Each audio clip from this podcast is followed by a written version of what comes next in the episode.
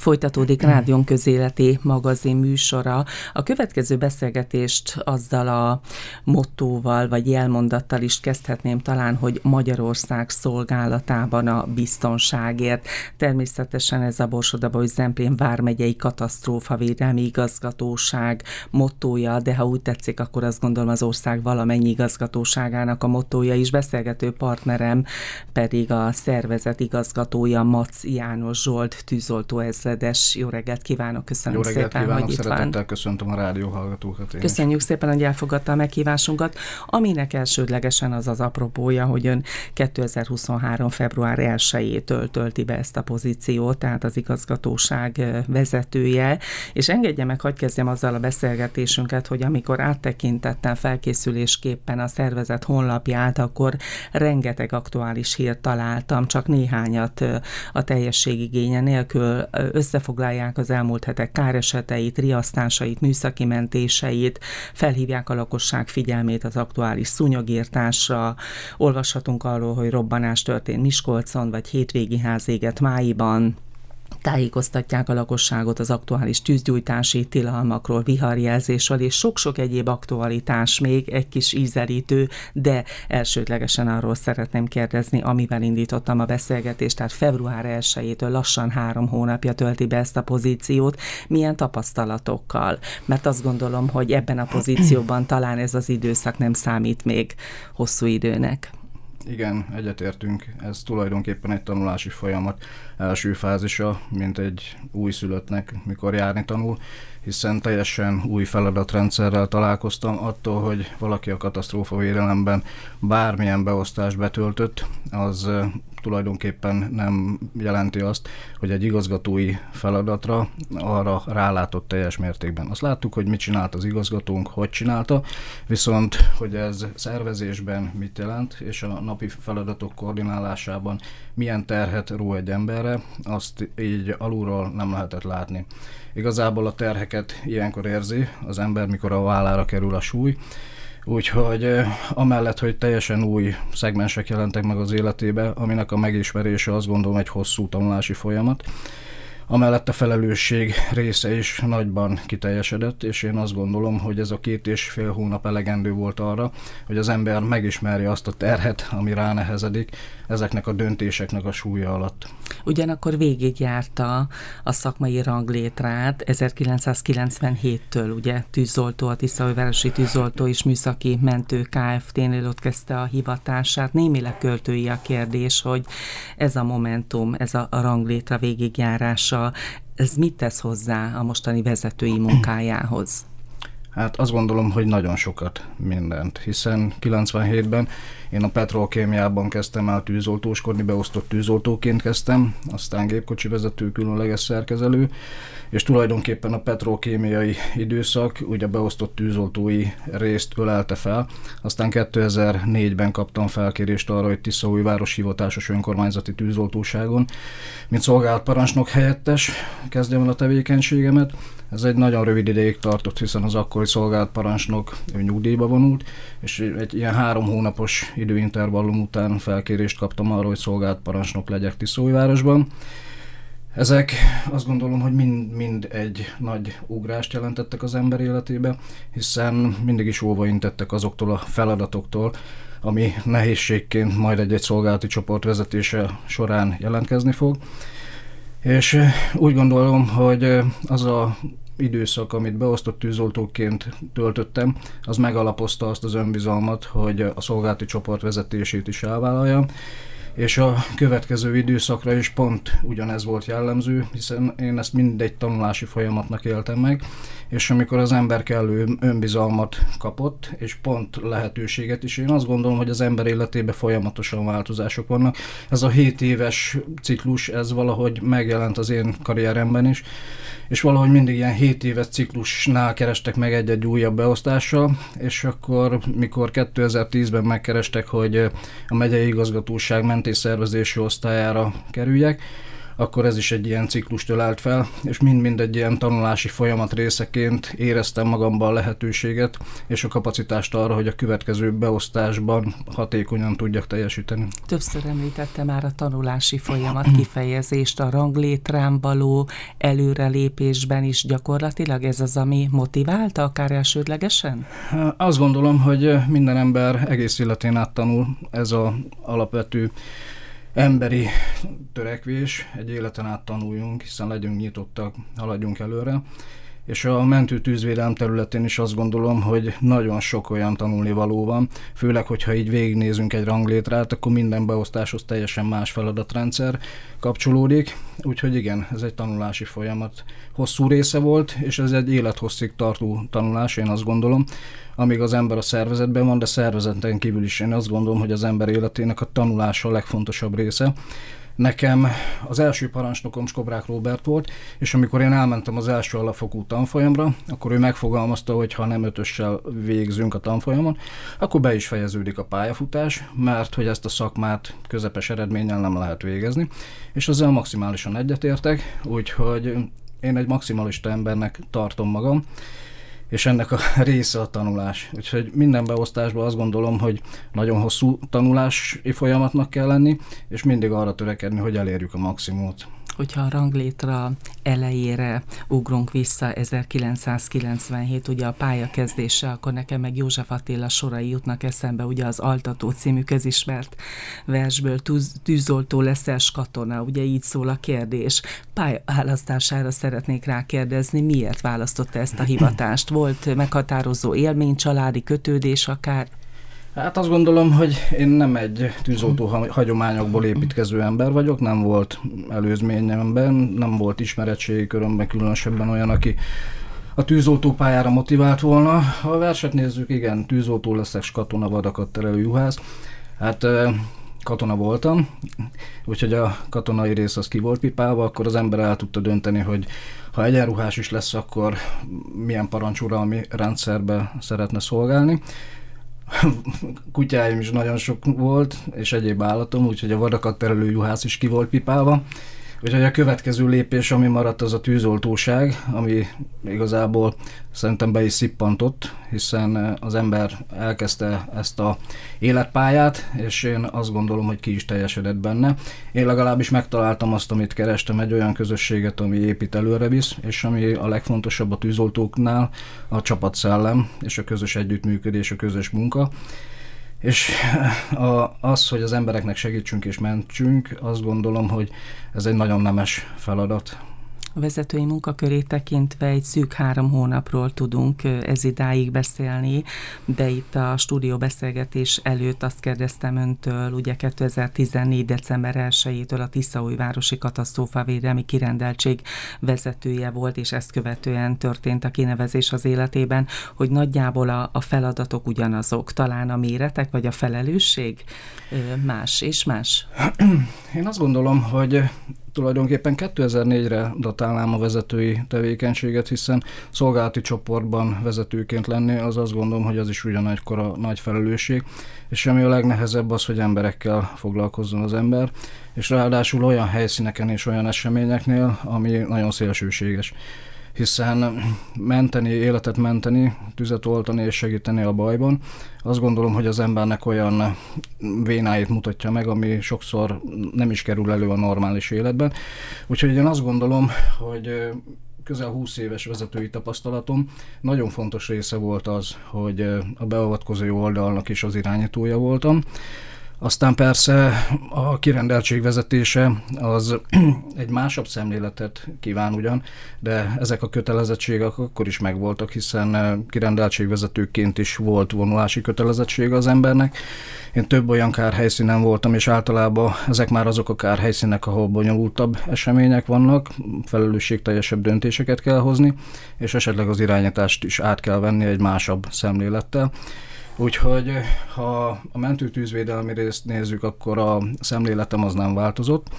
Viszont kirendeltségvezetőként azért már rálátást kellett, hogy szerezzek azért az integrált hatósági tevékenységre.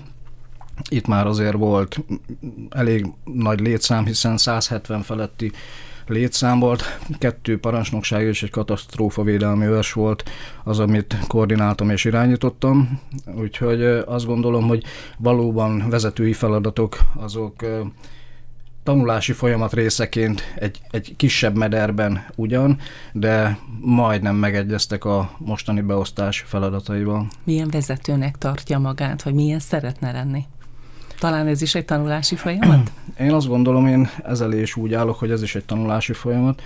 Amit már említettem, hogy én egy maximalista embernek tartom magam, és egy kövez, következetes. Én azt gondolom, hogy egy vezető akkor hiteles, hogyha példát mutat, hogyha felnézhetnek rá, hogyha, hogyha mindig hiteles marad, hogyha azt, amit mond, azt közvetíti.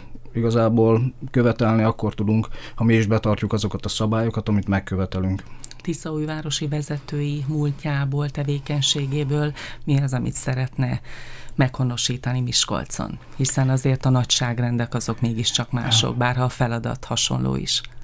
Igen, viszont ha azt nézzük, akkor én a egész Vármegyei állományt ismerem, úgyhogy látom azokat a problémákat, amik a tűzoltókat problémaként érintik, és Tiszóvárosban nekem nagyon szerencsém volt. Én nagyon szerettem Tiszóvárosban szolgálni, hiszen nagyon jó volt a kapcsolat a település önkormányzati testületével, polgármesterével, és nagyon fontosnak tartottam mindig is azt, hogy valahol az állományunkat próbáljuk megtartani. Ennek a törekvésemnek partnerei voltak és segítői a képviselőtestület és a polgármester úr is, úgyhogy amíg én Tiszóvárosban voltam, az összes törekvés az volt, hogy az állományt megtartsuk. Én azt gondolom, hogy egy szervezeten belül az állandóság és a személyi állandóság, ami nagyon fontos, hiszen a hatékonyságunk és a szakszerű beavatkozásainak a legfontosabb szegmens az, hogy felkészült állomány legyen, ennek pedig az alapja az, hogy ne forogjon és ne változzon, ne nagyon legyen fluktuáció. Ez pedig csak úgy lehet elérni, hogyha megpróbáljuk megtartani az állományt. Stílszerűen 2023-ban melyek azok az égető problémák, amelyeket vezetőként szeretne mindenképpen megoldani, vagy elindítani ezeket a folyamatokat? 2023-ra a terv az volt tulajdonképpen az elsőleges, hogy megismerjem maga a szervezet működését, ami új szegmensként jelent meg, hiszen gazdálkodás az életemben eddig nem volt, úgyhogy a gazdálkodás területén nagyon sok hiányosságot kell pótolni. Az, hogy integrált hatósági feladatok voltak a kirendeltségen, itt azért új szegmensek jelentek meg, hiszen a hatóságnak a másodfokú része, ami előttem nem volt ismeretes, aztán nagyon sok olyan terület, hiszen a vízügyi hatóság az úgy volt a életemben, hogy kapcsolódtunk ugyan, hiszen az ügyek eljutottak hozzánk, viszont egy ilyen területnek a koordinálása, teljesen megismerése, az, az most, mint jövőbeli feladat vár rám, és azt gondolom, hogy nagy a feladat és komoly a feladat az energiám nagyon nagy részét felemészti, hogy egyáltalán felzárkózzon az ember, képbe kerüljön ezekkel a problémákkal, amik ezeket a szakterületeket és ezeket a feladatrészeket érintik. Úgyhogy ezen a területen is van keresni való és felzárkózni való. A mentőtűzvédelmi részen én azt gondolom nagyon fontos, hogy elindítsunk egy kommunikációt az állományjal, ahol valóban az állományt is aktívan bevonjuk, hogy hogy tegyük jobbá hogy csatlakozzunk az ő életékbe úgy, hogy próbáljuk itt tartani őket, hogy megoldjuk azokat a problémákat, hogy ha lehetőség van rá, akkor mi mellettünk maradjanak. Engedje meg, hogy az önéletrajzából idézek egy gondolatot, vezetői és szakmai felkészültségét a Hunor mentőszervezet tagjaként idehaza és nemzetközi környezetben is számos alkalommal bizonyította. Amikor én ezt a mondatot olvastam, akkor természetesen a idei törökországi földrengés jutott eszembe, ugye ez februárra datálódik. Én azt gondolom, hogy ön is részt vett hasonló munkában, mentési munkálatokban, és biztos vagyok benne, hogy a híradásokat azért egy kicsit más szemmel nézte, mint az átlagember, hiszen a bajtársai voltak ott Törökországban. Igen, hát amikor a Humor megalapult, akkor elsőként voltam, akik jelentkeztek, aztán sikeresül, sikeresen teljesítettem a felvételi követelményt, és egy olyan csapatba kerültem, ami életem azt gondolom meghatározó élménye volt, hiszen akkor olyan nagy mennyiségű felkészítést kaptunk, ahol a szakmánknak egy nagyon-nagyon értékes szegmense jelent meg, hiszen ennyi romkutatás, falbontás, áttörés, keresés, sehol máshol a mentőtűzvédelmi rendszerben nem volt elérhető, úgyhogy igen, lehetőségünk volt külföldre is menni, ENSZ insarak gyakorlatokra, egy teljesen más irány elv szerinti elvárásnak való megfelelés, úgyhogy ennek a szabályrendszerének megismerése, és ezeknek a beavatkozási módszereknek én azt gondolom, hogy egy nagyon fontos része volt, és nem mellesleg egy olyan csapatba csöppentem be, ami azt gondolom, hogy ha valaki azt látja, hogy egy szervezet egységben tud teljesíteni, akkor ez a csapat az volt, hiszen mindenki nagyon jó barátként, tényleg nagyon jó szakemberként tette oda a legjavát, hiszen mindenki önként választotta ezt a feladatot, és nagyon-nagyon elhivatott emberek vannak ebben a szervezetben, és én nagyon szeretek egy olyan csapatban dolgozni, ahol elhivatott emberek, mindenki látja a célt, és ugyanazt a célt követi, és beleteszi a legjavát. Ott száz százalék alatt én azt gondolom, hogy senki nem teljesített, és valóban, mikor értesültem arról, hogy a Hunor mentő szervezet az első olyan nemzetközi feladatot megkapta, ahol valóban városi kutatásmentés volt, és láttuk azokat a felvételeket, amik Törökországban vártak az egységekre, én azt gondolom, hogy aggódva figyeltem a híradásokat, hiszen egy-egy képből a saját barátaimat láttam, és bajtársaimat, és bizony nagyon aggódtam, hiszen tudjuk azt, hogy azok a körülmények, azok mennyire veszélyesek voltak a beavatkozókra törökországi földrengés kapcsán azt lehetett hallani, olvasni, hogy csak a magyar csapat dolgozott folyamatosan váltással 24 órában, és ezt azért mondom ezt a momentumot, mert folytatva egy kicsit az önéletrajzából idéznék továbbra is, hogy korábban az Egri Eszterházi Károly tanárképző főiskolán testnevelő tanárként végzett, azt követően pedig gyógytestnevelő lett érdekes párhuzam vagy kettőség talán itt a pályaválasztás kapcsán, ugyanakkor arra szeretnék rákérdezni, hogy a, a fizikai erőnlét az, az nagyon fontos az önök munkájában. Talán mindig az volt, de most igazgatóként is azt gondolom, hogy az. Az ember életében azt gondolom, hogy a sport egy meghatározó. Egy életen át kell, hogy folytassuk. Én azt gondolom, hogy a mindennapok feladatai mellett a felgyülemlet stressznek a levezetése, az minden ember életében egy nagyon fontos momentum. Megtalálja mindenki a módját, hogy hogy próbálja ezt a stressz levezetni, de én azt gondolom, hogy a legemberbarátabb és leghumánusabb az, hogyha sporttal próbáljuk meg levezetni.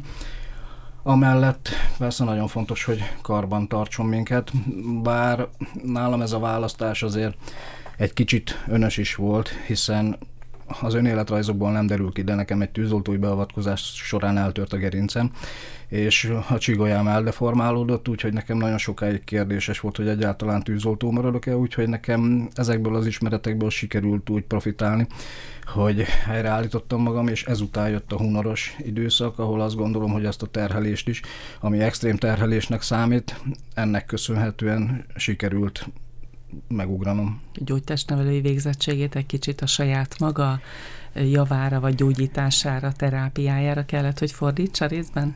A részben igen, de amúgy ez megmaradt az életemben, úgyhogy ha bárkinek bármilyen problémája van.